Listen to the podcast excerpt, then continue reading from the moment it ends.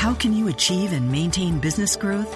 Harvard Business School Executive Education is now accepting applications for a new program, Driving Profitable Growth.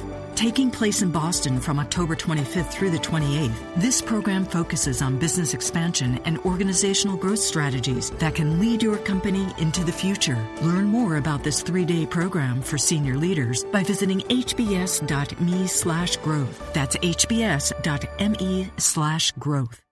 I'm young, but I don't know how to beat those guys.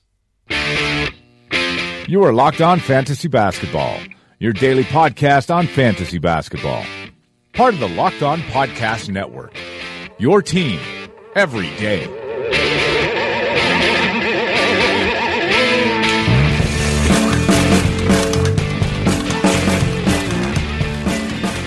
Hello and welcome to the Locked On Fantasy Basketball Podcast, brought to you by Fantrax and Basketball Monster. And today's Locked On Fantasy Basketball Podcast is also brought to you by a raft of Patreon sponsors: Brett Namias, Sheldon Spivak, Scott Lee, Mike Stein, Brent Veal, Charles Oakley, Joshua Kay, Chris Patterson, Jonathan DeTuno, and Aram Palamudian. Thank you to all of those guys. We had a shortened month, so I had to squeeze all the Patreon guys in on the last day of the month. Um, thanks to those guys for sponsoring the show. Um, especially the long-time supporters, guys like Brent and Josh and uh, and Charles and everyone who's been a long-time supporter of the show. If you want to support the show, head across to patreon.com slash redrock underscore bball. My name is Josh Lloyd, and as always, you can find me on Twitter at redrock underscore bball. You can also find me on Instagram at that same address, and shout out to Jacob, who's been doing the Instagram posts for the site. He, he posts a couple of posts a day. Really love what he's doing there. So engage if you're on Instagram. Yeah, have a chat with uh, with what Jacob's putting up there, answer the questions, just generally uh let's try to, I'm trying to grow the Instagram stuff, and Jacob's doing a great job with it. Also, you can find me on Facebook at facebook.com slash redrockbasketball, and of course, you know about Basketball Monster. I'm, uh, I'm all over the place. Make sure you are checking out the rest of the Locked On Podcast Network as well. All the N B A shows, all the N F L shows, whatever your team is, Locked On, the Locked On Network has you covered every day. We are live streaming this show across on Facebook today, so if you are watching on Facebook, make sure you're giving it a like. Make sure you're also, um, or not, you don't have to, but if you if you would like to, you can chime in with questions. You can ask me questions as the show is going live. So if you are watching on Facebook, shout out to you guys, because um, yeah, we'll see how it goes. Ho- hopefully, we're getting this streaming stuff working after the balls up that has been the last few days as the software stopped working. But I think we're uh, we're all good with it now. Fingers crossed. We're talking about the N B A. We're talking about what happened on Monday. And we'll start with the... Mo- Actually, you know what? We can't do that yet because Michael hasn't uh, given us the, the go-ahead. Let's get to it. to it. That's much better. Let's talk monstrous line of the night. This guy is absolutely rolling at the moment. It's Karl-Anthony Towns of the Minnesota Timberwolves. Townsy had twenty-nine and seventeen. Um, he's just really good. What more can I say? In fact, I could say this. It's pretty good. It's pretty, pretty, pretty, pretty good. Yep, twenty-nine and seventeen, two assists, three blocks, one three, thirteen of nineteen from the field, and a weird two of five from the line night from Townsy. He is the second-ranked player over the last month. It's only a matter of time, it feels like, before he is the number one player in fantasy basketball. Basketball won't be this season, but we're talking about the next two to three years. He's going to be that guy. He is just crushing it every single night. It's not hurting that he's playing thirty-eight minutes a night under Tom Thibodeau, but it's also not hurting that he's averaging almost thirty and fifteen. Well, he's averaging over the last over the last five games, twenty-eight and seventeen, with three assists, a block on sixty-one and seventy-eight percent shooting. It is not easy to go past that in terms of numbers. He is absolutely crushing it at the moment. If you drafted him in Dynasty, I guess there's a little bit of a debate at who you draft in a Dynasty league, whether it's him at number one, whether you draft Giannis at number one, whether it would be Davis or Harden, or would you take someone like Embiid? I don't think you could really do that at this point. I think Towns still remains the uh, the clear-cut number one. He is, again, after a slow start, absolutely crushing it. It should go without saying that he is also the young gun of the night because it is only his second season. He's won about fifty of those this season. I'd like, um, I'd like Josh or I'd like Bazza to, uh, to give us a, a count on how many young gun of the nights that Townsy has won this season. The waiver wire line of the night, we head to the New York Knicks. And it's Courtney Lee, who had a, an absolutely huge game, almost knocked Townsy off for the monstrous line of the night. In fact, sixteen, three and three for Lee. But the real value came in the fact that he had three triples, he had five steals, and he had two blocks. He also was six of ten from the field. Now, Courtney Lee is putting up some impressive numbers. He's a top one hundred player over the last month, and normally he's not really all that exciting of a fantasy player. But top top eighty-five is fine, and, and because what he's doing this year is he's he's always been a fairly efficient player, but he's playing more minutes. Last year, he was under thirty. In the last month, he's at thirty-four minutes. But he's shooting forty-nine percent from the field, a weird sixty percent from the line where normally he's like a high eighties guy. But he's scoring more, he's getting more rebounds, he's getting more assists, and his steals have always been a strength. So Courtney Lee can be owned in all leagues at this point, especially now that Brandon Jennings has been waived by the New York Knicks. Just a weird, weird situation. I told you there was something weird going on with New York, with the Jennings stuff, with his Twitter, with um, them then reducing his minutes. And then I wake up this morning and he's been just waived.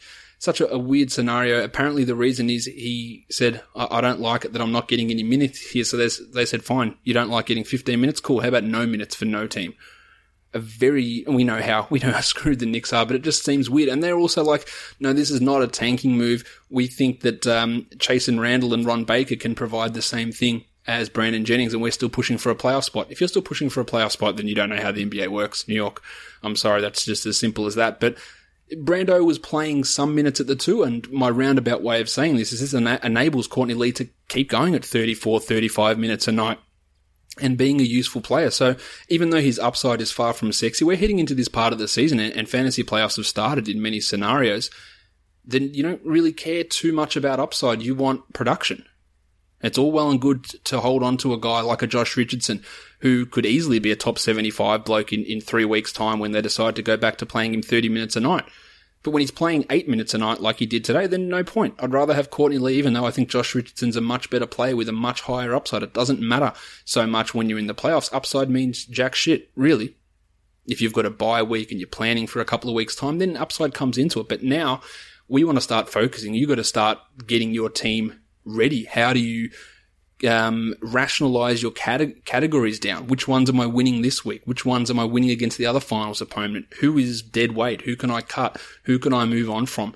You lose, you're out. It's as simple as that. So getting consistent production can be really useful, and that's what Courtney Lee can deliver to you. Just another quick um, message. If anyone who listens to this podcast is in a band and wants to have their music featured on this podcast, let me know. Um, shout out to the people who have given music to the show already. A couple of them have had to have had to drop out and have their songs removed from the show for whatever issues that there there was in, involved in their own things, whatever it is. I thank all those people who had those bands and had their music played on the show. I hope that you enjoyed the extra exposure. If anyone would like their music played on the show, you know where to find me: Twitter, Facebook, email. Send, send me uh, send me an email. Send me the songs that you think would go on the show. Think things that you would find or you would you would like to put on. Let me know, and uh, we can go from there and uh, and see how we go. But if you are in a band and you want some uh, some exposure on a podcast that has a fairly decent sized audience, let me know, and we can uh, we can go from there. As I said, the waiver wire line of the night, of course, well, not the waiver wire, the young gun of the night, of course, is Karl-Anthony Towns. The dud of the night is Eric Gordon of the Houston Rockets. Just the nine points for Gordo, one rebound, two assists, and he was empty in the steals and blocks category. He hit a three and was three of eleven from the field and a putrid two of four from the line, which is definitely not his strength. Eric Gordon is ranked outside the top one hundred fifty over the last month, and he's ranked one hundred twentieth over the last two months. That hot, hot start that he was having is cooled off. Now, he is still hitting three threes a game. He's at three point five for the season. He's at three a game over the last month, three a game over the last four games. He's still hitting them. But his field goal percentage has dipped so badly. thirty-seven percent over the last nine games. thirty-one percent over the last four. In the last two months, he's shooting thirty-nine percent. So if you're not punting field goals, then he's really hard to, to use. He's only giving you, well, he's giving you almost three assists for the season. But with the addition of Lou Williams, that's down under two. So those threes are nice. Three threes are nice, are really good. We're talking, you know, upper echelon, elite level of three-pointer contribution. But if you don't need that, if you're well ahead in threes or you're well down in threes, then there's no point in holding on to Eric Gordon. Lou Williams is going to continue to eat into his, not just his playing time, or not really his playing time, but his assist opportunities, his ball handling opportunities. His um his usage will drop a little bit as well, I believe, with Lou around, maybe one to two percent. We're going to see a drop there. And that's going to render him pretty much useless in most leagues outside of being a specialist three-point shooter. And that's what how you should be considering Eric Gordon. It was a nice run while it lasted, but I think that uh it is not lasting any longer. let's now move on to these games now. There were seven games on Monday, and we'll talk about them now in a little bit of extra detail. The first one of these games was the Golden State Warriors and the Philadelphia seventy-sixers. Kevin Durant returned for the Warriors. He played thirty-three minutes and had twenty-seven, eight, and four, and we got good Draymond Green back, fourteen, six, and eleven for Draymond with five steals, and he was five of ten from the field. So a really good Draymond Green night after a couple of real stinkers. I'm sure his owners are really pleased there. Steph Curry was not awesome. nineteen, four, and six is okay, but when he goes zero of eleven from three and just seven of twenty-three from the field, you know it's not a good Steph night, but that just means that we're going to see some sort of crazy sort of performance from him in one of these upcoming games. Clay, Clay had twenty-one. And Zaza Pachulia with a sixteen-point performance in under fifteen minutes. He had five boards, he had a steal and a block, and he was a perfect five of five from the field. Zaza is almost fitting into that Courtney Lee type of territory where you, you look at him and go, oh, there's nothing sexy here, there's no upside, but can he help? Yeah, sure he can, but to me he is more of a streaming sort of a guy than what Lee is, not someone that's a, a must-own character, but on this week here where we talked about the Warriors yesterday having Monday, Tuesday, and Thursday games, is Zaza, for, now you got Tuesday, Thursday left, adding him, it could really work out for you, adding guys like Andre Iguodala as well. It can be useful. It's not going to have sustained long-term value, but it's going to be useful. Not much else to really talk about with the Warriors. Iggy did have ten boards and three steals, and, and he is more of that, yeah, maybe a lesser Courtney Lee again, but more a streaming type option. Onto the Sixers. Well, the news came out today about Joel Embiid, and I just want to stress the news that came out about Joel Embiid. He is out indefinitely. That does not mean he is out for the season. It could very well mean he's out for the season, but we don't know that yet. The Sixers said they're going to have another M R I, and they are confident that he will play this season. Now, in terms of trusting news that comes out of the Sixers regarding injuries, it's pretty much impossible at this point because they've been talking out of their ass for the majority of this season, but hopefully they've learned a lesson from this, and this is not just blowing smoke up our ass and telling us that, telling us that Joel will play again. Indefinitely just means there is no timetable because they don't know at this point, and that timetable will be clarified once that M R I, those M R I results come back. So it just means there is no, there is an unclear time frame as to how long he will be out. It might be two days, it might be a week, it might be four weeks, it might be this season. And you know what? If I was giving odds on it, I'd probably say it's likely that it is this season. But you don't know that yet. So a reactionary drop for a guy that's a top twenty per game performer when you can most likely, in most cases, now if you're smack bang in the middle of playoffs and you're struggling, you might have to make that move. You might have to say, you know what, my gut's telling me, the odds are telling me that we're not seeing Embiid again. He's going to get the dreaded shutdown. We'll see if that actually comes true. And he won't play, then move on. But in any other situation, like I've got him in a roto league, he's just sitting on my bench. Let's just wait. Let's wait to see what they say. I don't need to use him. And in a lot of cases, you'll be able to do that because indefinite does not mean out for the season. It sounds like it's a shitload of time, but it doesn't mean that at all. It just means that they don't know how long it will be. So we'll just wait and see. Now, with Joel likely out for the season, lots of questions. Do I? Oh, Jahlil Okafor's a must-own. Tell you why he's not a must-own, because he had four and three in seventeen minutes. And you know what? I've been fairly vocal about how much I think he's not a good player. I put a poll up the other day on Twitter, who's a better player, Nikola Mirotic or Jahlil Okafor? And Mirotic got, I think, sixty-five percent of the votes. I'm pretty confident in saying that it's Mirotic, as I was at the time. I looked down when he had a twenty-nine and or twenty-eight and ten game the other day. But this is three starts without Noel and without Embiid, and two of them have been absolute turd fests. Richaun Holmes is the better player than him. I, I I don't think you can make a reasonable argument to say that Holmes is not better than Jahlil Okafor. He's clearly better, in my opinion. Now, whether the Sixers and Brett Brown decide to just go, screw it, we're just going to play Holmes more minutes than Okafor, I'm not sure that they're going to do that. But there's going to be, I reckon, at least fifty percent of the games when Okafor starts and they just go, this is not happening. Sorry, Rashawn's going to play the minutes. He was always going to get murdered against the Warriors, and he got murdered in a big way. He had five fouls in those seventeen minutes and got ruthlessly attacked because he's terrible. He is absolutely, objectively terrible. Terrible. That's just where he's at. Holmes, on the other hand, was fantastic. fifteen, four, and two. He hit a three. He had a steal. He had another three blocks, and his block rate at the moment is through the roof. He's a really dynamic shot blocker. Um, I love that he's hitting threes. I love Richaun Holmes. Is he a guy to add? Sure. If you have confidence that he is going to play more minutes than Okafor moving forward, then he's a, he's a no-brainer ad. But I'm not a hundred, I'm not fully convinced that they're just going to go, sorry, Jahlil, you're only playing twenty a night now because we're giving twenty-eight to, to Holmesy. I think it's going to be twenty-seven Holmes, or twenty-seven Okafor, twenty-one um, Holmes until Embiid comes back. But you want to take that punt on him. There's absolutely nothing wrong with that because his production level is out of control. And I've been talking about this guy for two seasons, and finally everyone is getting to see how good he is. Bob Cove was great, fifteen and eight with four steals and two threes, another big night from him. Same with Dario Saric, who had twenty-one, seven and seven with a steal. Also, just one thing extra, speaking of Saric and Embiid, the, the debate has popped up everywhere. If Embiid doesn't play again this, this season, is he Rookie of the Year? I'd like to know all your opinions. I did put a, or Jacob put up a post on Instagram about it today, and I've had people chiming in there and on Facebook, but I want to hear your opinions on it. Um, if Embiid doesn't play again this season, is he the Rookie of the Year? He's only played thirty-one games. I think he is, and I understand that he hasn't played enough games, but the gap between him and the next best player is so gigantic, in my opinion, that it doesn't really matter. You can say that, yeah, Saric is coming on strong now, but for the first three months of the season, Saric was terrible. So is being terrible for three months better than not playing for three months?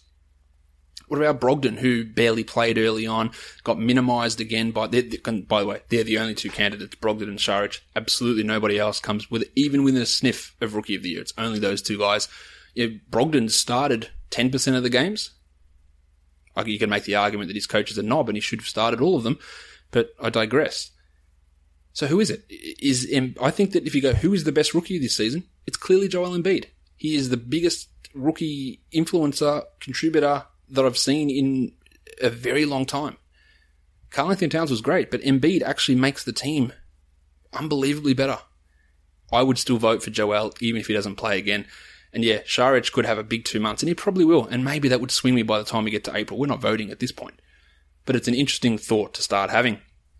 T J McConnell got himself into some foul trouble early in this one and struggled four, two, and three with two steals. I still believe that he is a player that has to be owned, while Gerald Henderson had sixteen points in his twenty-five minutes, and Justin Anderson, a nice performance from Justin, ten minutes, seven and four, but he's a long way from uh, from being a standard league player. The next game, the New York Knicks, they hosted the Toronto Raptors. Kyle Lowry. I, I don't want to say I told you so, because I, I didn't tell you so. I, I didn't predict that Kyle Lowry would have wrist surgery and have to miss the next five, six weeks and basically the rest of the regular season. I, I, no one can predict that. But what is a constant theme with Lowry is at this point of the year, he gets hurt and he drops off when he plays. And we're not going to get to see him drop off after the All-Star break because he's not going to play after the All-Star break. And I gave you my rant the other day about him continuing to play through the All-Star break with this injury that then caused him to have surgery. A real dick move, and, and I'm not impressed with it at all. Big fan of Larry. Hate that move. So Kyle's gone. This is why when he was coming in as the number five ranked player in December, I was saying, can you sell the shit out of him? Like, get back a top twenty guy and be happy. Could, never could have predicted this. But the drop was always going to come, and now it's come more severe. So, of course, the question is, who benefits? Well, DeMar DeRozan is going to benefit like crazy. He's going to have a forty percent usage down the stretch here. Serge Ibaka is also going to benefit. We've seen him take on a bigger role in the offense, one that I thought would definitely get muted once Lowry returned, but Lowry's not going to return. So we're going to see Ibaka as the second player on this team, the second offensive option who's also playing big minutes, thirty-six minutes a night. So he's going to have a, a nice little bump with Lowry not out there. But who replaces Lowry? Well, of course it's going to be Corey Joseph. He played thirty-four minutes in this game and had played big minutes in the previous two that Lowry had missed. Only six points in this game, three rebounds, four assists and two steals.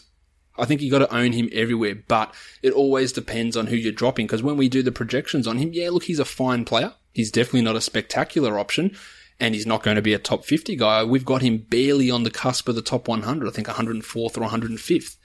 Which you're in a ten-team league, that's not it's not one hundred percent must-own. In twelve-team, it probably is, but again, it depends on how strong your team is and who you're going to drop. He's not a high-upside player, uh, Joseph. He's just not that great. He's good, and he's solid, and he's dependable. I would love for them to give it to Delon Wright, but that's just not going to happen. Delon Wright, though, moves into twenty eighteen team league consideration as the backup. He played fifteen minutes here, had five, one and one. Definitely a name to watch for those deeper leagues. Interesting rotational decisions here from the Raptors. Bebe Nogueira, Jakob Poeltl, eliminated from the rotation. Well, not eliminated. Bebe played two seconds. Of course he did. And Poeltl played fifty-four seconds. So basically eliminated. And the writing is absolutely on the wall because Jonas Valanciunas played just nineteen minutes, even with those two guys out of the rotation. Now, J V was still really good, ten and five with two steals and a block on perfect four of four shooting. And that sort, those sort of numbers still make him a twelve-team league guy. But the fact that his best-case scenario feels like it's going to be twenty-two minutes, if there's someone else you want to move, you have to downgrade Jonas very significantly because I think he gets horribly misused in Toronto, and I've said that plenty of times, but I've got no issue with them playing Serge Ibaka as the center down the stretch. No problem with that whatsoever.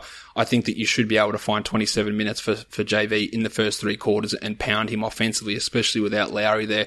And he's not as bad a defender as what people do, as what Dwayne Casey seems to make out. But he is going to be severely limited down the stretch. Damari Carroll had thirty minutes for nine points. Not for me. And Serge Ibaka wasn't a great night, fifteen and four on thirty-six percent shooting. While P J Tucker, thirty minutes one game, twenty minutes the next game, twenty-six minutes here, two, five, and one with two steals. So his roles looks like it's going to be a bit all over the place. And that's yeah, fourteen to sixteen team leagues. Every time someone goes down in Toronto, it seems to be, oh, Norman Powell's going to benefit. Oh, Kyle Lowry's out. That means grab Powell. And it doesn't. The only situation where we're grabbing Powell is if DeMar DeRozan goes out. He only played eighteen minutes here. He's still great. A triple one, three and five. Like, I really like Norm Powell, but he's not benefiting really from this Kyle Lowry situation. On to the Knicks, another injury um, update we've got here. Well, so just- yep, he was uh, he was out, but he's likely to be back for the next game, so that's not too much of a concern. The news is, is Joakim Noah. Now, Noah originally was reported by Woj to be out for the season, then it was amended to be four to five weeks. Regardless, I don't think we're seeing Noah again this year.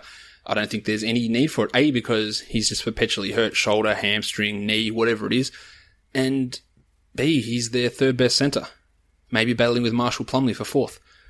He's, he's not very good. Obviously, he is done. Now, the question also comes into me now, okay, so what do you envisage now for Billy Hernangomez? I don't envisage anything different to what he's been doing the last seven, eight games or however long Noah's been out. Noah hasn't been playing. So it's not like all of a sudden we're going to go, okay, Noah's out for the season. Now let's un- unleash Billy. He's just going to do the same thing that's been happening the last two weeks or three weeks that Noah's been out. Nothing changes. He played thirty-four minutes here and had eight and nine. He had a steal. That's fine. It's ownable, but he's not. I think a lot of people look at Hernangomez and think that he's this awesome option. I don't think he is. I think he's been somewhat underwhelming recently, to be honest, but I still would own him.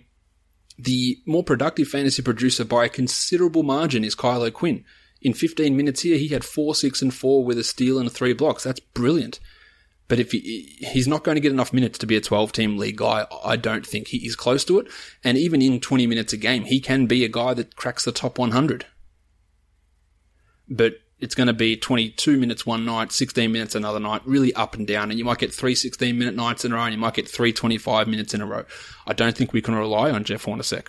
My name is Jeff. To, to give consistent minutes to these guys, because it just hasn't been. Look, the last game, Hernangomez played twenty-three minutes and, and O'Quinn played twenty-five. So we're not, it's not just all of a sudden these coaches don't go, oh shit, well now Noah is officially out for the next four weeks. Now we'll just go with a consistent rotation because it'll just be the same as what they were doing before. So Cock, one of the best per minute producers in the N B A. But will that role be there? That's the concern. Mallow had twenty-four and four in his thirty-nine minutes. Good night from Mallow, and he's going to have more of these, but wasn't a good uh, efficiency night there. Well, Lance Thomas started with Porzingis out twelve and six in twenty-nine minutes. He has very, very limited fantasy appeal. The rumour also floating around today that the Knicks would cut Derek Rose. I can't see how that benefits them in any stretch of anyone's imagination. Rose is a free agent. You're just going to pay him twenty-five million dollars to go away? I don't see... I, I do not see that happening. So, but you know what? The N B A is weird like that. Like, why why would the Mavericks cut Deron Williams and just pay him to go and join another team? And plenty of like, oh, yeah, they're, they're tanking, they're building for the future. You know what you can do? You can just do that by giving the minutes to other players rather than paying him his contract to go and play for another team. I hate buyout season. Really shits me to tears. All right, the next game is the Milwaukee Bucks and the Cleveland Cavaliers. For Milwaukee, Michael Beasley, he has a Milwaukee knee sprain, aka A C L tear. We don't know that yet. It hasn't been confirmed. If if it's not an A C L tear, I'll eat my hand. He was he was running, non-contact, knee buckled, carried to the locker room. It's his A C L. This is exactly what the, the Bucks did with Jabari Parker. It was his A C L. You could tell. It looked like it straight away, and then they announced that it was a uh, a knee sprain. And then it was his A C L. This is an A C L for Beasley. He started this game with Chris Middleton out. So what it's going to mean now moving forward is Giannis is going to start at the four. We're going to have Middleton at the three, Snelly at the two, and ridiculously, Matthew Dellavedova at the one. Now, in this game with Middleton resting, my man Malcolm Brogdon, he started. And that's how they should run it. I don't think that they will, but it does open up some extra minutes for Broggo. So he played thirty-one minutes. He had twenty-three and five with three threes and a steal. He is that much better than Matthew Dellavedova. It's not even funny. And the fact that he continues to play less minutes, I don't care if he doesn't start, but the fact that he plays continually less minutes than Dally is a joke. It is absolutely ludicrous. Jason Kidd is ludicrous in so many ways. Brogdon is fine to own. He should be starting, and he's going to get more minutes with Beasley out. As for Snell, it was okay, eight and three, while Giannis really struggled. nine, seven, and eight in forty-two minutes wasn't the best... Um, Wasn't the best Antetokounmpo night. Now, I don't want to bash Jason Kidd all the time, but I have to. John Henson was announced as the starting center.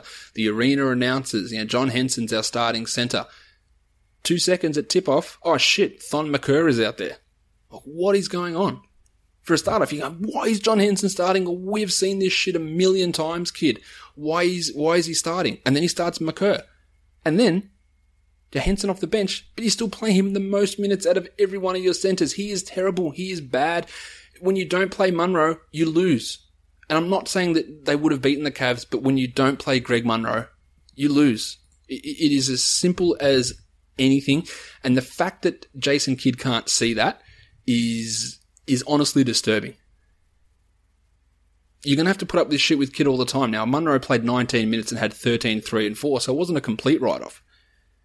But that could have been twenty-five and ten. That's that's the concern with him, is he just makes bad decision after bad decision after bad decision. I, I just I can't get my head around why he just continually screws with this rotation. The Bucks are eight point one points per one hundred possessions better with Greg Monroe on the court this season versus when he is off the court. We're talking about a not insignificant sample size here, and that's a not insignificant number. That is huge for a team that's that's got a losing record. For him to be eight point one points per, or the team to be eight point one points per better off is huge. John Henson on the other side, negative six point seven. So we're talking about a fifteen point swing between these guys. The difference between Dellavedova and Brogdon is also about as big. I think it's nineteen points difference between those guys, minus nine and plus ten. The decision-making of Jason Kidd is horrible, and I know there's a big portion of the Bucks fan base that wants him fired, and they absolutely should because he's a terrible coach. Don't add Henson. Keep holding Monroe. Add Brogdon. Mirza Teletovic might get some run, but Kidd hates him, so I don't think he's going to really benefit too much from Beasley's injury. On to the Cavs. LeBronald was back, twenty-four, ten, and six in his thirty-seven minutes. Efficient as anything. Really good game. While Kyrie had twenty-five, four, and nine with a pair of steals and a pair of threes. Deron Williams is signing with the Cavs. I don't think that he's a twelve-team league guy, but the, with the way that Iman Shumpert continues to throw up turds every game, we could see a Kyrie-Deron backcourt pairing at times, and maybe he gets twenty-five a night. And that might mean he sneaks into fourteen-team league consideration. But again, I, I remind you that when Deron Williams was the unquestioned starter and playing thirty-one minutes a night in Dallas, people still didn't believe that he was a must-own player. Now he's heading to Cleveland, and he's a guy that's probably going to get twenty to twenty-four minutes. Everyone wants to seem to jump on him as an ad. A really weird situation to me when he was as clear a must-own as there was in Dallas, but people just were anti him, and now he goes to a worse situation, and they're more interested in, in owning him. Weird. That's just the over. I'm not telling. I'm not saying that the people that say to me, "Oh, do I add Deron?" were the people that were telling me to drop him before. But I'm t- talking overwhelm, overwhelming sentiment. I was just like, drop, drop, drop. He's available on a waiver wire, and now it's like, oh, all these questions. He's a must own now. He's an ad. Like, not really. Kyle Korver hit three more threes and didn't do anything else, and that's par for the course. While Derek Williams had fourteen and seven in twenty-seven minutes. He will lose some playing time with Deron coming back. Interestingly, they moved Channing Frye back to the bench and moved Dickie Jefferson into the starting role just for matchup, so apparently Frye will go back to starting after this, but he hasn't been great. four, three, and two in this game in fourteen minutes for Frye. I talked about him when he had that first breakout game when he replaced Love, just to calm down and, and don't expect that sort of performance, and he has tailed off significantly. He's a three-point specialist, and that's really uh, about where he sits in the fantasy basketball landscape, which is fine if you need that. The next game, the Atlanta Hawks and the Boston Celtics. If you can work out Atlanta, then you're doing better than me. They've been smashed in the last two games, travelled to Boston and smashed them. Thabo Sefolosha re-entered the starting lineup, and he had a really fantastic stat line. Just the twelve points, but... Two for two, two, two. Yep. Two threes, two steals, two blocks, a Richie Beno. He had three rebounds and two assists in just his twenty-one minutes. I'm not saying that Thabo is a must-own player, far from it, but he is a guy that, if you want those low-volume stats, he's going to give you steals, he's going to give you blocks, and he's going to play some minutes. Dennis Schroeder was back starting as well, twenty-one, four, and five, so any mini panics you had, it obviously can be re... Well, you can unpanic, if that's a word. Tim Hardaway moved to the bench, ten and four with a steal and a block. His twelve-team value has flitted away, while seventeen and twelve for Dwight was solid. He got ejected after hanging on the rim, and then the uh, N B A came out and said, no, that shouldn't have been a tech. Just one of the dumbest techs. Sorry, it shouldn't have been an ejection because it was a non-unsportsmanlike tech, whatever that means. Shouldn't have been a tech at all. He hung on the rim. Who gives a shit? Really, refs, pull your head in.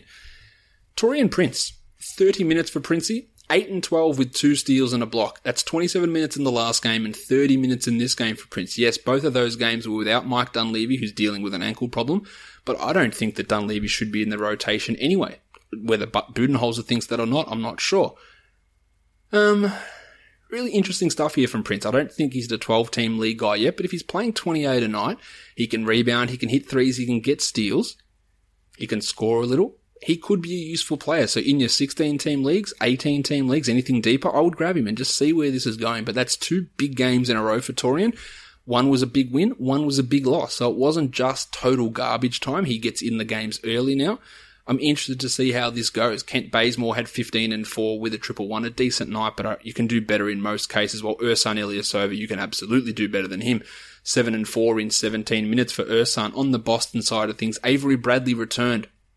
And I was getting lots of questions, man, who do I drop to activate Avery Bradley? This is why you don't drop necessarily straight away. Yeah, he came back, but he played just fifteen minutes and played in the first half only. And apparently he'll be on this minutes restriction for about a week. So, look, that's a nice night. Two threes and three steals and six points. It's okay. But it's definitely not a situation where I rush to go and add these guys back off my injured reserve spot before they play a game. I think I've mentioned this before, but whenever someone comes back from an injured reserve spot after being out for a while, I leave it a game. You, you get their first game back, you see what goes down, you see how they look, you see what gets said, hey, are they going to be on fourteen minutes for the next three games? And you leave them there. And then if someone else on your team gets injured, then you do the switcheroo without having to actually drop someone. That's the way that I like to approach it. Marcus Smart saw his minutes drop, but not his production. sixteen, four, and one with a steal, a block, and two threes. Still should be owned in punt field goal percentage situations. While Isaiah Thomas had nineteen, seven, and seven. He had a three and a block, and he went four of twenty-one from the field. I did promise that I wasn't going to say anything, so I'll just leave a little gap of silence for you to insert my rant there. Jaylen Brown still looked impressive. twenty-six minutes for Brownie, fifteen and five, two threes, an assist and a steal. Now, he will have to lose some of those minutes when Avery Bradley moves from fifteen to thirty-five minutes, but Brown has been super impressive. He's hitting the threes at forty percent across February. Look, much, much better than I could have ever anticipated for him to, to be this season. Really impressed with Jaylen Brown. I was wrong on him coming into the draft in terms of his fantasy output. Um, really like what he's doing. Not a twelve-team league guy, but like what he's doing. And the Brad Stevens let's screw with Kalil Olynyk tour is in full force. eleven minutes for Olynyk, two and three, because, of course, let's get Cody's, not Cody, let's get Tyler Zeller in there for nine minutes. Got to make sure that Jordan Mickey plays three minutes. Um, just completely frustrating with Stevens and Olynyk. Continues to be a situation that pisses me off no end. Al Horford, speaking of getting pissed off, six, six, and five with a steal and a block in twenty-eight minutes. That's not good from Horford. But there's a fair bit of overreaction going on about him. Oh, I think I probably need to drop him. Um, there was someone that mentioned today on, on, on Basketball Monster that they're in a twenty-team dynasty league and they're considering dropping Al Horford. I think we just need to calm down a little bit. Uh, yes, he has struggled. He's shooting at like thirty-four percent. And the number one rule that I always talk about. If someone's in a slump, if they're shooting just fifteen, twenty, thirty percent below what they normally do, it won't stick. Robert Covington, remember that at the start of the year when he was shooting eleven percent and people were going crazy? It won't stick. Al Horford, he won't stick at thirty-four percent. The shots will go in. He'll hit him at fifty-five for two weeks in a row. He's still getting some assists. He's a piss-poor rebounder. We know that. Definitely not someone to drop. But it's a it's a pain in the ass, and he hasn't looked great for a big stretch of time here. But he's definitely not a drop guy. Like, no, he's not a drop guy. Miami and Dallas, the Mavericks get the victory. Goran Dragic, twenty-four, five, and six with three steals, while Hassan Whiteside had another big game, nineteen and nineteen for Whiteside with a steal and a block, big numbers for both of those guys, while Tyler Johnson bounced back for ten, four, and four with three steals. Dion Waiters still got some nice counting stats going, twelve, three, and six. He had two steals, he had two threes, but the shooting was not there from both the field and the line, and that's always been the concern with uh, with Dion through his career. Still got to keep owning him. Josh Richardson, only eight minutes, so weirdly enough, his minutes are going backwards. I cannot understand the rationale of playing Scooter Magruder and Wayne Ellington and really Dion Waiters ahead of Josh Richardson, especially if he's ready to go. As I touched on earlier, you're in a playoff battle, you're in the playoffs, there's no way that you can hold. His upside is not high enough. It's not top twenty, it's not top thirty, it's not top fifty. You can't hold on to this sort of shit where he could be getting twenty minutes for two weeks. It's not worth it. You're much better off streaming that spot. And if someone else grabs him and he turns into a thirty-minute-a-game guy who gives you top ninety value, then who cares? Really, in the end, all right, whatever, you missed out. But those two weeks of sitting there with sub two hundred value, it's not worth it. Love Josh Richardson. One of the biggest fans you'll find of Josh Richardson. But no, move on. Yogi Ferrell. N B A's figured him out. six, five, and five with a three and a steal. He'll be better than this, though. I do think he'll be better. In a ten-team league, I would drop. In a twelve-team league, I would hold. But remember, when J J Barea comes back in a week, Seth Curry's not going to lose too many minutes. It's going to be Ferrell. He was he gets subbed out of this game in the first five minutes for Quinn Cook to come in. Quinn Cook, ever heard of him? I'm sure you have. Uh, Cook Cook is a decent player, but it's his first N B A game despite being draft eligible two years ago. Two, two, and two for Quinn Cook, but not in the good Richie Beno, Beno manner in his, his first game. We'll go back to Ferrell, though. I, I just don't think that he's all that good. And uh, diamonds in the rough do occur occasionally, but often they don't. And there's a lot of things going against Ferrell. Fine to keep owning him, but just don't consider him unexpendable. Nerlens Noel off the bench again, twenty-five minutes, six and six with a steal and a block. He is going to ramp up. That's a different situation to Josh Richardson. He's still producing at a pretty high level, and once the thirty minutes come, it's going to blow up. Seth had a great night, twenty-nine with five triples and three assists, while Wes Matthews had nine. In a ten-team league, I wouldn't be owning Wes Matthews, I don't believe. The pencil Harrison Barnes had twenty-four and four, while Dirk had eight and twelve, a little bit of a substandard night there from Big Dirk Nowitzki. Let's move on to the next game now. It's the Indiana Pacers and the Houston Rockets. Paulie George still couldn't shoot anything, five of sixteen, but fifteen, seven and five, three steals and a block and three triples. That's a nice performance, especially considering it was under thirty minutes and he, as he battled foul trouble. And the Pacers, who were down eighteen to two to start the game, ended up winning one seventeen to one oh eight, a real turnaround after those first five or six minutes. Jeff Teague had a big game as well. My name is Jeff. Even with Pat Beverly on him, twenty-five, eight, and six for Teague, while Miles Turner had twelve and six with three blocks in just twenty-eight minutes. Monte Ellis, thirty-two minutes for Monte, twelve, seven, and eight. It came on seventy-five percent shooting, so it's fluky, but the seven boards and the eight assists have got nothing to do with that. I'm still not convinced that Monte is a must-own guy, but he is creeping back into considerations after I said that his career was over. He's definitely uh, fought back from that. C J Miles had nine points in seventeen minutes in a start, while Thad Young, the Deuce, he had eight and five in his twenty-three minutes. That's three substandard games in a row from Thad. If he gets dropped, I would add him, and if I own him, I would hold him, but I'm not going to give him a huge amount of leeway. Rod Stuckey had seventeen, six, and three in twenty-two minutes, probably his best game of the season, but putting too much faith in that's probably uh, probably fool's gold. Also love that Rakeem Christmas continues to play with Al Jefferson out with dental pain. ten and three for Rakeem in twenty minutes. I like Rakeem Christmas, but we're talking thirty-team leagues here. On to the Rockets, Jim Harden, twenty-five, seven, and twelve, and a really substandard shooting night. He went five of seventeen, and he has not been able to hit his shots post-All-Star. That will obviously change. Lou Williams, on the other hand, continues to look great. He played twenty-eight minutes here, twenty-eight, three, and one, five triples, a steal, and a block, and did it on fifty-three percent shooting. Lou Williams is shooting at beyond career-high levels this year. We're talking seven, eight, nine percent above where he normally is. He continues to crush it. I did think that he would take a step back in Houston. It hasn't really happened. He st- I did say he still had to be owned, and he still does have to be owned. And I'm not convinced that he can keep up this level of play, but he's looked great in these three games. Clint Capella, only the twenty-four minutes, but still eight and seven with a pair of steals and blocks. Good night. Wish they would unleash him more. I don't understand why we need four minutes of the table Montrezl Harrell in there. Just won't won't ever understand that. Pat Bev had two, six, and four, while Ryan Anderson only played twenty-three minutes and had twelve and three. He struggled in a pretty big way, as did Trev Ariza.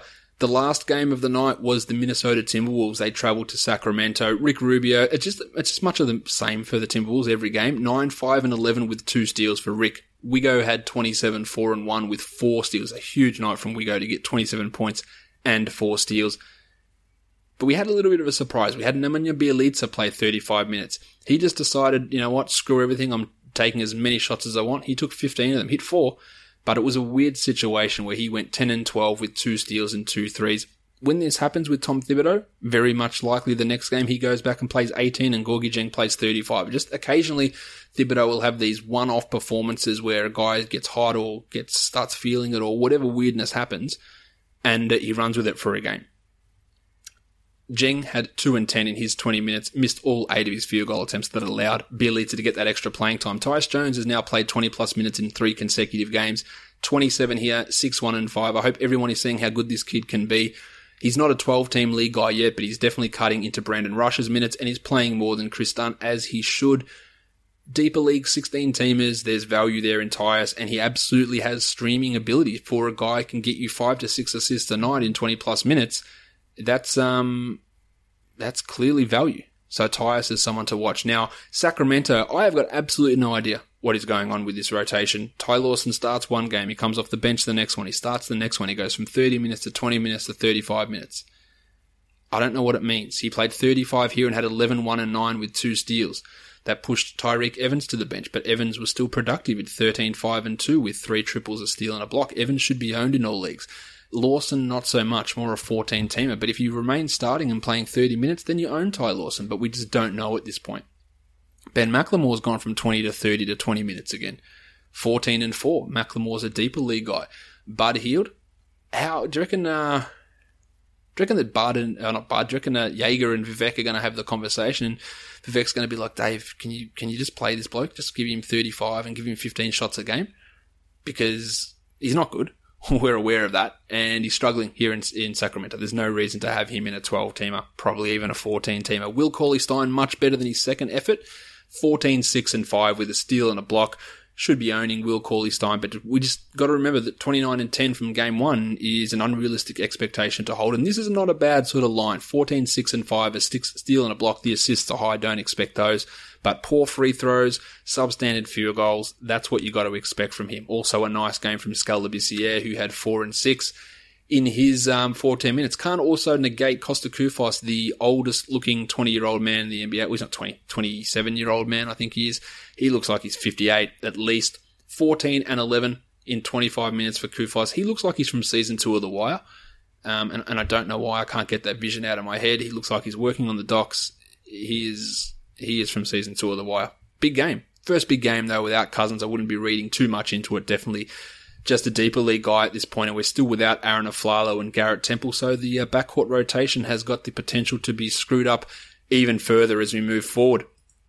All right, I'm going to take a quick break, and then we're going to be back to preview the six games we've got on Tuesday from a D F S point of view.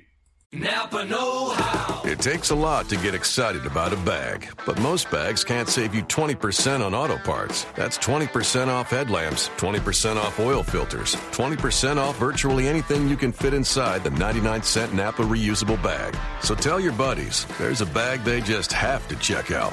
Quality parts, helpful people. That's Napa know-how. Napa know-how. At participating Napa Auto Parts stores while supplies last. Minimum three items. Exclusions apply. Offer ends ten thirty-one seventeen. All right, guys, let's talk perfect D F S lineups on FanDuel. Goran Dragic had forty-one and Jeff Teague had forty point six. The shooting guards, DeMar DeRozan, forty-nine point six, and Courtney Lee had thirty-six point one. Small forwards, good luck if you had this combination of Torian Prince at thirty-one point nine and Thabo Cephalosha at twenty-five point six. Power forward, Draymond Green, forty-three point seven. Dario Saric, thirty-nine point two, and Karl-Anthony Towns at fifty-six point four for a total of three hundred sixty-four point eight. And that cost you sixty thousand dollars.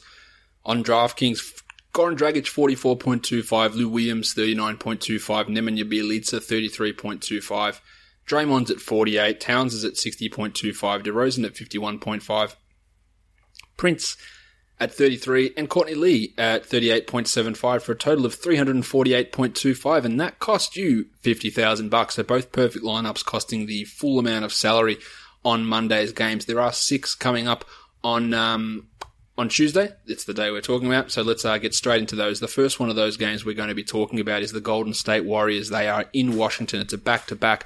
Apparently, they will not be resting any players, but that could change was the information that came out of Warriors camp. Wizards don't have any injury concerns unless you count Daniel Achufu as someone that you care about for D F S, which you shouldn't. The Warriors are favoured by six and a half points here in the total. We've got a massive two hundred twenty-nine point five point total. This is a great stack opportunity for G P Ps. Draymond, Porter, Beal, Wall, Durant, Markeef, Gortat, Curry. Lots of guys you can throw in, even a Bojan Bogdanovic. You can stack the shit out of this game. It should be relatively close. We should get... um big scoring. Yeah, by far the biggest over-under. The other one you can look at there is Denver-Chicago. But this is a great situation to stack for your uh, G P P situations. In terms of cash, I don't know if anyone really stands out as being a great play, but there's still a little bit to, to gain from it. At point guard, John Wall comes in at ten thousand dollars, has been a little bit under that of recent times, averaging just forty-six over the last five, and he's at ten three on uh, on DraftKings. Again, just a little bit too highly priced. It's not a terrible play to use it. He has had some decent games against the Warriors in recent times, but hasn't consistently been great against them, averaging forty-one across the last three. But he could have a big one. I'd lean more towards him being just a G P P sort of a player. As for Steph, he's at nine thousand three hundred. Terrible today, only the thirty-three points. But often when Steph goes hitless from the three-point line. The last time that happened, I believe he hit thirteen threes in a game. So we could be getting a big one. He has done fantastically well against the Wizards, some huge games last season, but I do think that Steph at nine thousand three hundred makes a great G P P play, but I'm not feeling all that confident in using him in uh, in cash games. The shooting guards, Bradles Beal is at seven thousand dollars. It's a um, it's a marginally negative game for him. He's probably a little bit highly priced in the salary situation, especially on DraftKings where he comes in at seven thousand two hundred. But I do I do think he's worth a look on FanDuel. But again, more G P Ps. Klay Thompson's always a G P P guy at seven thousand one hundred. He averages just twenty-three points the last three times he's taken on the Wizards, but his consistency level is so damn low that you can't trust him in cash. Otto Porter at six thousand two hundred as a small forward. I don't feel good about Porter at that price. I love it if you could get enough touches. He just doesn't get enough touches. Not for me, not, especially not with the Kevin Durant matchup. And speaking of Kev, he's at ten thousand four hundred. Hasn't historically done all that well against the Wizards. You can talk about coming home narratives and all that stuff, but hasn't historically done well. I like him a lot more on DraftKings where it is a positive matchup and he comes in at nine thousand seven hundred dollars. I think that's a really good spot for him. Not so much on uh, on FanDuel where it's ten thousand four hundred. It's not terrible, but it's worth it's worth a look, and yeah, I would prefer DraftKings though. Bojan Bogdanovic is at thirty-eight hundred dollars. Had thirty, twenty points in thirty-three minutes in the last game. I feel doubtful that he plays thirty-three again, and even if he does, like his ability to produce points is not high enough that I would want to lock him in or make him a core piece of lineups. And Andre Iguodala would be graded four thousand at forty-five. I'm not totally feeling that. And he's at forty-four on DraftKings also. The power forward situation, Draymond's at seventy-two. He had forty-four points today. That's a big night.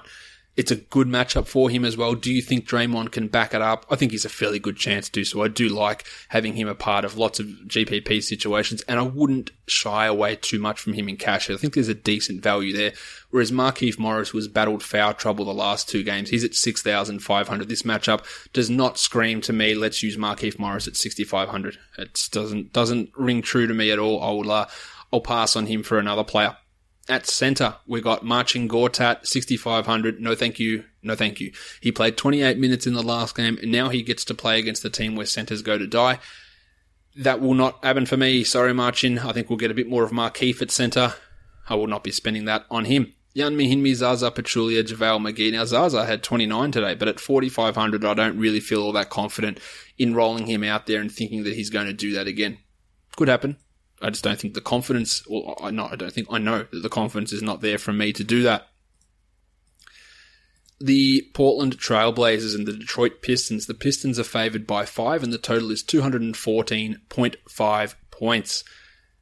Let's talk point guards. Let's talk Reggie Jackson. He's at fifty-three hundred. He had thirty in the last game. He's got a brilliant record against Portland. Um, but Portland's tightened things up a little bit, point guard defense-wise. Still doesn't mean that I think they're good. But that price for Reggie Jackson makes him a very interesting target.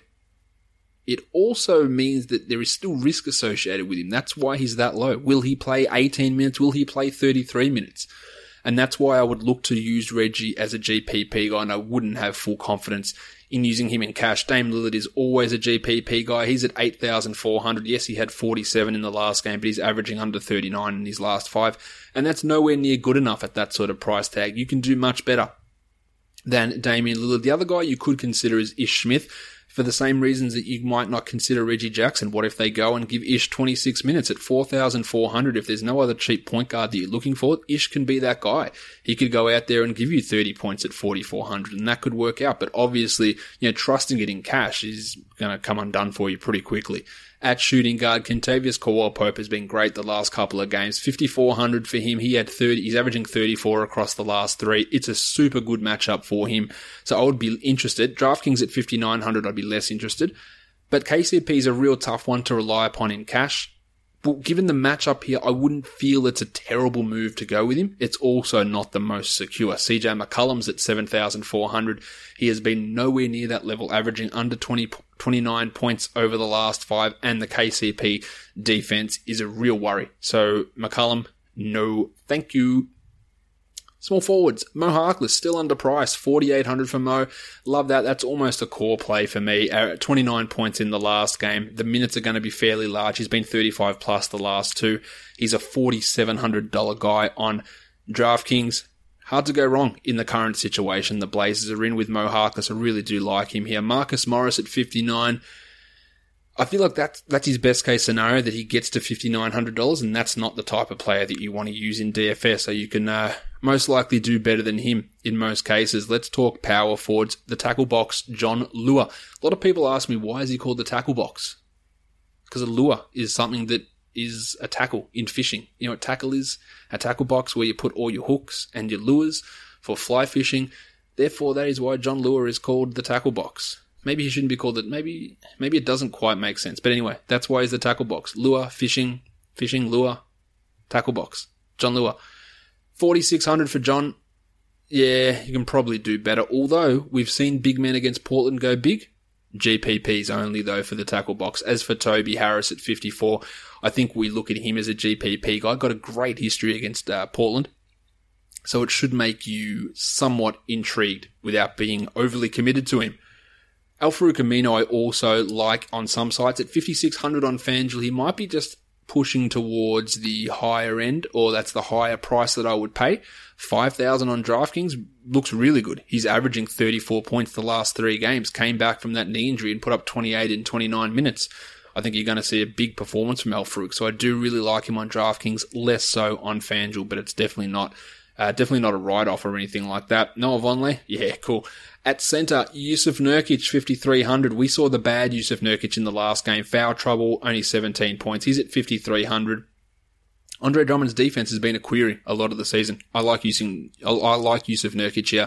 fifty-eight on DraftKings, definitely uh, an in-play guy. Andre Drummond, like players like Dame Lillard, they're G P P only guys. He put up fifty-five and a half the last game. Drummond at eighty-one hundred, and Portland is one of the worst teams in the N B A at stopping centers. That doesn't always mean anything though to Drummond. I would not want to use him in cash, but he becomes one of the better G P P guys with tremendous upside and horribly low downside. Sorry, I misspoke. He didn't have fifty-five in his last game. He averages fifty-five against Portland the last three times. He had thirty-six in his last game. averages fifty-five against Portland. A great G P P option. Um, if you're using Myers Leonard or Aaron Baines, then you are magic eight-balling the shit out of this lineup. Let's go to the next game. The Phoenix Suns and the Memphis Grizzlies. We've got the Grizzlies. They are favoured by ten points. The total is two hundred eleven. Brandon Wright has missed the last couple of games to, for personal reasons for Memphis. If he is out, it does boost Zach Randolph and it does boost JaMychal Green and pushes them somewhat into the discussion, but more into a G P P type of discussion. Let's talk about the point guards. Mick Conley's at eight thousand. He crushed Phoenix the last time they played. I love that at that price. He He's coming off a forty-six point game himself, but he's a, almost a forty point guarantee, especially in this sort of an environment against Phoenix. He absolutely tore them a new one, and I'll never forget it because I had first place in a G P P until he went out and dropped about seventy points in three quarters and overtook me and beat me by about four points. So thanks, Mick. Never forget that, but hey, he's got he's got them again, and he is in some pretty decent form, Conley. As for Eric Bledsoe at eight thousand five hundred, a little bit of a disappointing game in the last one, and he has struggled against Conley and the Grizzlies. I think fading Bledsoe is probably the right way to go. If you wanted to go cheap on a point guard, maybe Tone Douglas, but in general, probably not. At shooting guard, Devin Booker, six thousand five hundred, has not had a good go of it against Tony Allen. I think that will continue. Um, yeah, no, no interest. Tone Allen's had five steals in each of the last two games and still averaging just eighteen points in his last three games at four thousand six hundred. I would want to find a better option than Tone Allen. Troy Daniels is someone that at minimum salary on DraftKings, three thousand dollars. Yeah, he can get hot. He might be worth throwing into a G P P as your Hail Mary type of guy, but that's really about it, I would think. I don't think we need to get too worked up about Troy Daniels. I love T J Warren here at fifty-three hundred. The minutes are coming out of his ass. He's putting up big numbers. Well, big enough to justify fifty-three hundred anyway. So I really like T J. On DraftKings, I'm not as much of a fan because he comes in at five thousand five hundred, a little bit more expensive, but FanDuel, I would smash the shit out of him at that price. I really do like that. Chandler Parsons and Vince Carter are tough to use at power forward. Marquise Chris at four thousand four hundred. If you're using him in cash, you might as well just eat your money. You can't rely upon what he can do. Yes, he's had a thirty-two point game in the last five. Yes, he's had an eleven point game. Foul trouble is going to always limit Chrissy. And matching up against Zebo and Marc Gasol, that's not an easy way to stay out of fouls. Not a good option in this one. As for Zebo, he had thirty-five in that last game, which at six thousand clearly pays off the salary. But he's too up and down. If Wright is out, he will play backup centre minutes, and that does help Zebo. So you would consider him a G P P guy in that spot. JaMychal Green, I'm just not really interested in using him. We'll talk Memphis centres first. Marc Gasol is at eight thousand two hundred. I like the upside of using him here. I don't think that it's worth it in cash at eight thousand two hundred, but I do on, on DraftKings at seventy-six. Do think there's cash value there. But the question that everyone's going to want to ask is, what do we do with big source Alan Williams? He put up forty-six points in the last game in thirty-four minutes. FanDuel has said, right, we're not having that. He is now a five thousand dollars player. DraftKings, guys, you can you can have an advantage. You can take him at forty-one on DraftKings, and I think you absolutely should. Now, will he play thirty-four minutes? Will he be able to stay out of foul trouble and play thirty-four minutes against Marc Gasol? Because if there's anyone that's worse at committing fouls than Marquise Chris, it's Alan Williams. So that's the concern, and it would feel tough to use him in cash just for this reason. But at forty-one hundred, you almost have to. On at five thousand on FanDuel, more more of a G P P only type of a guy. But still, that upside is is no doubt there. Now, Alex Len has been a stinker in the last two games. He's at forty-eight hundred on FanDuel, but he's down to four thousand on DraftKings.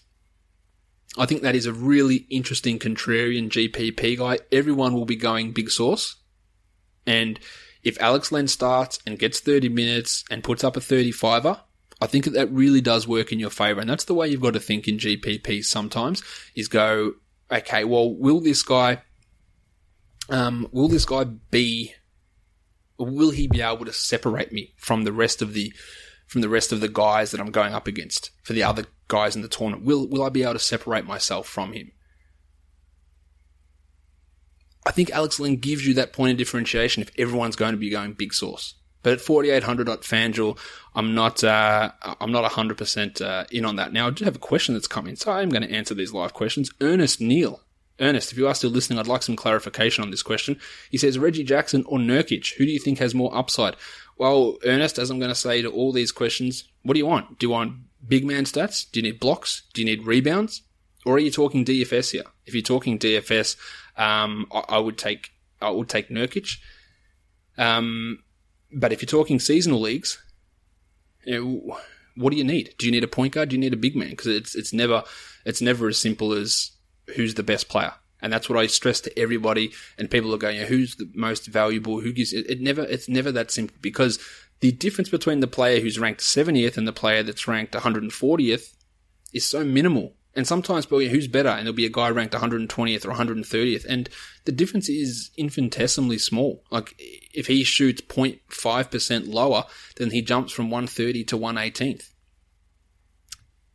Ernest has clarified, so you are still watching. Ernest says D F S. Yeah, I'll take Nurkic over Jackson. Um, I don't fully have trust in Stan Van Gundy. Yes, he played him thirty-four minutes last game, Reggie Jackson, but I don't have trust that he will give him those minutes. I think if Nurkic stays out of foul trouble, the big minutes will be there, and Andre Drummond has shown an ability to be exposed. So that's a good question, Ernest. I would I would put Nurkic in at this early stage of lineup construction. Let's uh, move on to the next game now. We have got... Where are we? We've got the Denver Nuggets, and they're taking on my Chicago Bulls. I swear to God, when I woke up this morning, there was all these notifications on my phone about people getting waived, and I didn't know what was going on. First of all, I saw Brandon Jennings getting waived, and then I saw Derek Rose might be waived, and then I saw that the Bulls might waive Michael Carter-Williams and Isaiah Cannon. I go, what that? What's going on here? It turns out one of those was true, but did I imagine all these other rumors? I don't know. It felt really weird. But why wouldn't the Bulls waive someone when you've got match rights in restricted free agency? Why would you just? Why wouldn't you just waive them? Idiots. Um, the Bulls are favoured by three and a half points, and the total is two hundred twenty-one. So the second biggest total on the entire slate here. The point guards. Um, um, um, we know that Michael Carter-Williams is out, so that's something. We know that Paul Zipser is out, but the Bulls have got Jaren Grant, who started the last game. They have got Rajon Rondo, who's playing twenty-five a night. And they've got the player that they hope to be their point guard of the future, Cameron Payne. Now, all the talk coming out of Chicago is that he will be the starter. But they don't know if it'll be this game. Will it be here? Will they start to ease him in? He played um, just twelve minutes in the last game, his first game for Chicago. Will they... Will they go in and, and start him? Now, I don't think that if they start him, he's playing thirty. I think he's going to be a twenty-four-minute-a-night starter. But if you want to take a low-owned punt on a guy who, who's fairly lowly priced, and that's exactly what Cam Payne is, he's not a highly priced player. He's at thirty-two hundred on DraftKings, four thousand on FanDuel. You can, um, you could take a punt, but I'd want to hear him named as the starting point guard first before I before I went down that route. On the Nuggets, Jameer Nelson's going to start. He's at fifty-six hundred, and he's been sort of in that zone. I'm not sure if he's really got high enough upside, but for cash in a positive matchup, I'd have got no issue with using Jameer Nelson. I think that he is a really worthwhile guy to take a look at in this scenario. fifty-four hundred for him over on DraftKings as well. Jamal Murray, who'll be the backup point guard with no Emmanuel Mudiay. Murray lit up the Bulls the last time they played for thirty-four points. He's a minimum salary guy. Hey, you want to feel frisky? Maybe you take a punt on him. But I don't feel that it's a great spot. Let's talk shooting guards. Gaz Harris has been on fire. fifty-five hundred for Gaza, and he's averaging over thirty points across the last three. Love it. Love it. I want Gaz in, in lots of lineups. At fifty-nine hundred on DraftKings, I'm probably not as um, probably not as bullish as him uh, on him over there, but you know that I'm a big Gaz fan. Dwayne Wade is at eight thousand bucks. I think that's a not not a bad. It's a great spot. It's a great matchup. He put up forty-five in the last game. I don't actually have too much of an issue with eight thousand for Wade, and at seventy-five on DraftKings, I think it becomes a really nice option. And and stacks of say Butler, Wade, Mirotic, um, Jokic could really work out in, in a real big way. Throw in Gaz Harris, throw in Jameer. Yeah, there's some definite stackability in this matchup here. Uh, Farton Will Barton's at fifty-nine hundred. No thanks. He had thirteen points in twenty-five minutes in the last game, and I don't trust him to get a big enough role. Denzel Valentine, nice role in the last game. sixteen points in twenty minutes. He's at forty-three hundred, though. I'm just not sure that he's going to play enough for him to be considered uh, a guy that I want to have all in on. I'm all in on Jim Butler here, though. nine thousand three hundred. I think you should be feeling pretty confident of at least forty and probably at least forty-five from Jim here. ninety-three on DraftKings as well. Real tough to go past using him. Yeah, almost close to a core player. Wilson Chandler's at sixty-six. Yeah, he had a decent game in the last one, but at sixty-six... Sorry, Wilson, that's a little high. And sixty-seven for the Rooster, Danilo Gallinari. I reckon that's probably overpriced somewhat as well. Uh, we've got no Ken Fareed for the Nuggets, so Wilson Chandler will probably start at power forward as well. Also, I chucked a poll out on Twitter today asking, who do you think will become the better of the Hernangomez brothers? Juancho or Billy? Unsurprisingly, Billy is winning the poll sixty to forty. But to me, I think the, that Juancho is by far the better prospect and by far going to be the better player. Everyone is very, um, as I said before, everyone loves Billy Hernangomez. They really think that he's going to become uh, uh, going to become awesome. I think that Juancho is going to become awesome. And I think that Juancho, if you get the, if, the, if the, you're in a dynasty league and say you're out of it and you've got Billy and someone offers you Juancho, I would take that immediately, immediately. I think that he is going to become the best player out of those brothers. And in the end, it's not, um, It's not really going to be close. But anyway. Power forward, Nikola Jokic is at ninety-five hundred. The Bulls' front court has been somewhat of a negative for opposition players recently. He's at eighty-nine hundred on DraftKings, but I do feel that he's going to turn it around. I don't think Mason Plumlee's addition is a problem. Plumlee played like sixteen minutes in the last game, and they barely were on the court together. I don't think that's an issue. I think that Jokic will be fine. I think he's looking at You know, really fifty-point upside here, and I'm really excited to see what he can do. But he is a little bit tough to rely upon with the recent level of form that he has been uh, showing. How about Nikola Mirotic at forty-four hundred? Absolutely love that. thirty minutes in the last two games, thirty-two points in the last game. You know I'm a big Mirotic fan. There is still an element at risk because Hoiberg could go with Bob Portis and jerk Mirotic around, and, and he could struggle. But at five thousand on DraftKings and the forty-four especially on FanDuel, absolutely love Mirotic there. Now, as for Bob Portis, no thank you. No, not for me. forty-one hundred. He had twelve points in nineteen minutes in the last game. He's not good enough to demand enough playing time. He's at forty-four on DraftKings.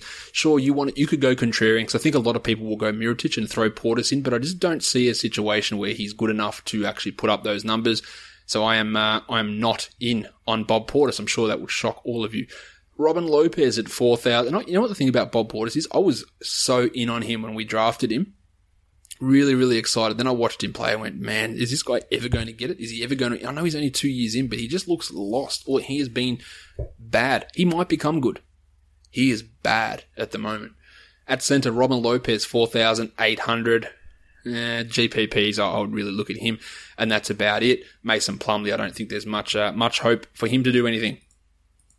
Utah and Oklahoma City is the next game. It's an even spread, and we've got two hundred four point five, so the lowest total of the day, which is pretty standard for Utah games. Victor Oladipo is listed as questionable with those back spasms that have kept him out of the last two. If he misses time, it's going to be Alex Abrines, who has started the previous two games and put up big numbers, and you would you would absolutely have to consider him an option if uh, if Vic goes out. At point guard, of course, we're talking about Russ Westbrook. He's at twelve thousand dollars over on FanDuel. That's an eight hundred dollars price reduction. So that's getting sexy, but the opposition, the pace, is not sexy. Now, you can say that Westbrook is matchup proof as much as you want, but he's averaging under fifty the last three times against the Jazz. So that's not matchup proof. It's still pretty good. It's still fifty bloody points. Like, it's still good. But it's not sixty. So there's a little bit of um, hesitancy with me with Russ, but not enough for me to say avoid him, fade him, get rid of him, nothing like that. But it is a situation to be aware of. Georgie Hill's at six thousand dollars, really been playing well recently. I don't mind him, but more of a G P P guy, I think, here. And, um, yeah, Samaje Cristen, cool. Shooting guard, how about Rocket Rodney Hood?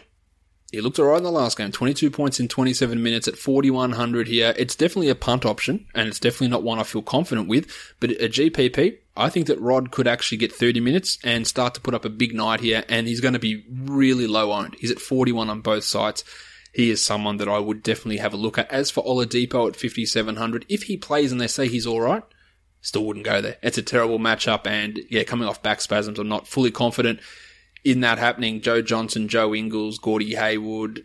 Um, I don't know why I put Hayward in with those guys because he's obviously better. He's at seventy-nine hundred, Gordo. Andre Robertson's the concern here with Gordon Hayward, so I'll probably fade him in this scenario. And Dougie McDermott, yeah, no. As for Robertson, shooting the lights out recently, not going to continue. So at forty-three hundred, I think you'll be hard-pressed to get that sort of level of production out of Robertson moving forward. At power forward, Enes Kanter's at fifty-five hundred. Against his former team, he put up thirty-five in the last game. I don't hate it. I don't love it. The defense of Utah is a problem, and Rudy Gobert's involved, so I don't love Ennis, but if you want to take a, a narrative-based flyer, go ahead. five thousand for Derek Favors. He's looked spry, but five thousand might be a little high considering those games where he has looked spry. He's getting you twenty-five, twenty-six points. Not really enough. No thanks for Taj Gibson. At centre, Steve-O Adams at fifty-nine hundred. Rudy Gobert is a factor, so that's a no from me.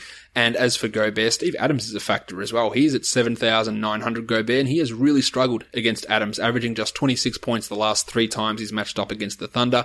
So Gobert at that sort of salary, yeah, that's a no from me as well.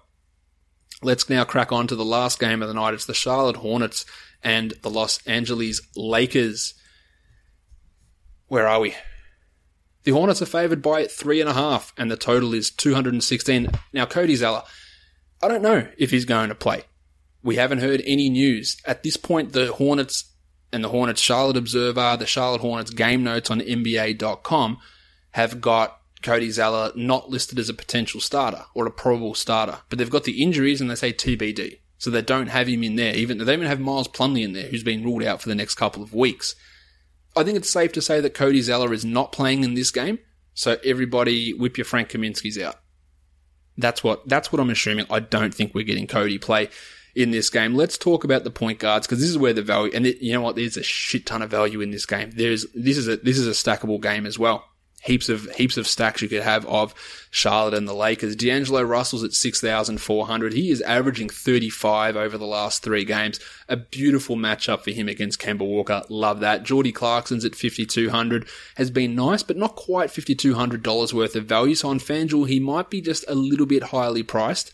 Um, on DraftKings, it suits him a little bit better where he's at fifty-two, but I like both of these guys on both sites. As for Kemba Walker, crushed it against the Clippers, but even though he had a big game, it was still only thirty-eight points, and at eighty-two hundred, sorry, Kemba, you need to do better. Now, he's got a great record against the Lakers, as do all point guards, so I really do like him as a G P P type of an option, but he's, um... his recent numbers just haven't been living up to that level of salary. If we talk shooting guards, Uncle P is someone I don't care about. Jeremy Lin is at forty. Not Jeremy Lin. Jesus. Jeremy Lamb is at forty-one hundred dollars. Massive game in the last one. I reckon his ownership percentage will jump five or ten percent based on that, and I think that that's chasing glory, and I don't think it'll work out. Lamb's okay, but how often does Steve Clifford just go, no thanks, mate, you're not, it's not happening for you today? Nicola Batum, seventy-five hundred. He put up forty-four in a monster against the Clippers, probably a little bit highly priced at seventy-five hundred over on FanDuel. In most cases, you can do better than that, I reckon. Let's talk small forwards.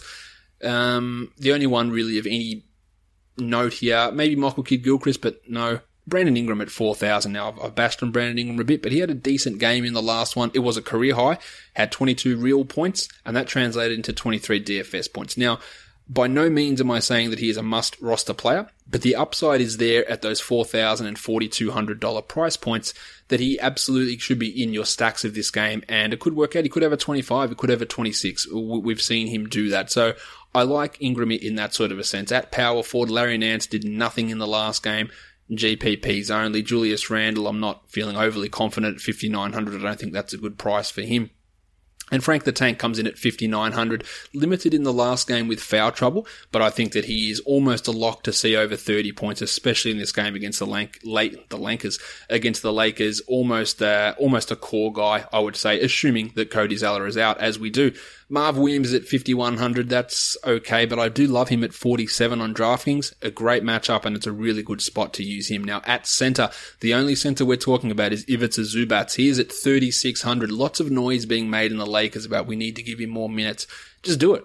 Just do it. Now, it appears that they won't start him this week or in the next week or two, but hopefully the minutes come up. But at thirty-six hundred for Zubac, he's got the ability to have twenty-five or twenty-six points in only twenty minutes. That's why I wouldn't want to use him in cash, but against Frank the Tank, I think that he is fine to use in a G P P. In fact, I really like him as a low price center. He's the best low price center that is out there on the board. All right, let's uh, let's start, start wrapping this up. We'll talk picks of the day on FanDuel. Ish at forty-four hundred, D'Angelo at sixty-four, and Mick Conley at eight thousand. At shooting guard, Rocket Rodney Hood, forty-one, Gaza Harris at fifty-five. At small forward, Mo Harkless, forty-eight, T J Warren at fifty-three, and Jim Butler at ninety-three. The power forwards, Nikola Mirotic, forty-four, Frank the Tank at fifty-nine, and Nikola Jokic at ninety-five. And at center, Ivica Zubac's thirty-six, Yusuf Nurkic, fifty-three, and Marc Gasol, eighty-two hundred. On DraftKings, campaign thirty-two, D'Angelo, sixty-five, and Russ at twelve one. Shooting guard, Brandon Ingram, forty-two, Jordy Clarkson, fifty-two, and Jim Butler, ninety-three. At small forward, Mo Harkless, forty-seven, Aminu at five thousand, and Durant at ninety-seven. The power forwards, Marvin Williams, forty-seven, Nikola Mirotic, five thousand. At center, Ivica Zubac, thirty-six, Marc Gasol, seventy-six, and Nikola Jokic, eight thousand nine hundred. For all you Aussies now, Moneyball, Jordy Clarkson, forty-six, D'Angelo at fifty-seven, and Johnny Wall at ten five. Shout out to uh, Jason Elson, who has been a big supporter of the show, who took down the G P P today over in Australia. So congratulations to you, Jason. Uh, Kentavious Caldwell-Pope, five thousand, Gaz Harris at fifty-one, and Dwayne Wade at eight thousand. At small forward, Mo Harkless, forty-three, T J Warren, five thousand, and Jim Butler, nine thousand. At power forward, Big Sauce, Alan Williams, thirty-five, Julius Randle, fifty-three, and at center, Ivica Zubac, thirty-five, Yusuf Nurkic, fifty-six, and Nikola Jokic at ninety-two. On draft stars, let's go with campaign fifty-three hundred, D'Angelo Russell, eleven six, and Johnny Wall, eighteen two. Shooting guard, Brandon Ingram, six three five zero, Kentavious Caldwell-Pope at eighty-seven, and Jordy Clarkson at nine two five zero, Jim Butler at seventeen seven, Mo Harkless, seven six, Nikola Mirotic, eighty-four, Draymond Green, fourteen five, at power forward, Alan Williams, five thousand, Marcus Morris, eight eight five zero, and Kevin Durant, twenty-two fifty, and at center, Ivica Zubac, six three five zero, Yusuf Nurkic, eight one five zero, and Andre Drummond, fifteen one fifty. We are done. Follow me on Twitter at redrock underscore Beeble. Remember, if you want to have your band's music on the show, let me know, and we'll uh, we'll address the uh, the music situation. If any bands want to uh, put their music as a part of the show, I am open to suggestions.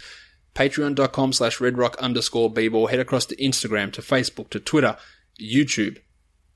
Like the podcast, subscribe to the podcast, leave a review on iTunes. It's all very helpful, and thank you to everyone who has done that. And of course, check out Basketball Monster, where Matt Smith's waiver wire article has gone up today. So make sure that you guys who are members can check that out, and who aren't members, you can go sign up and get use of all of our great tools. We are done. Thank you so much for listening, everyone. See ya.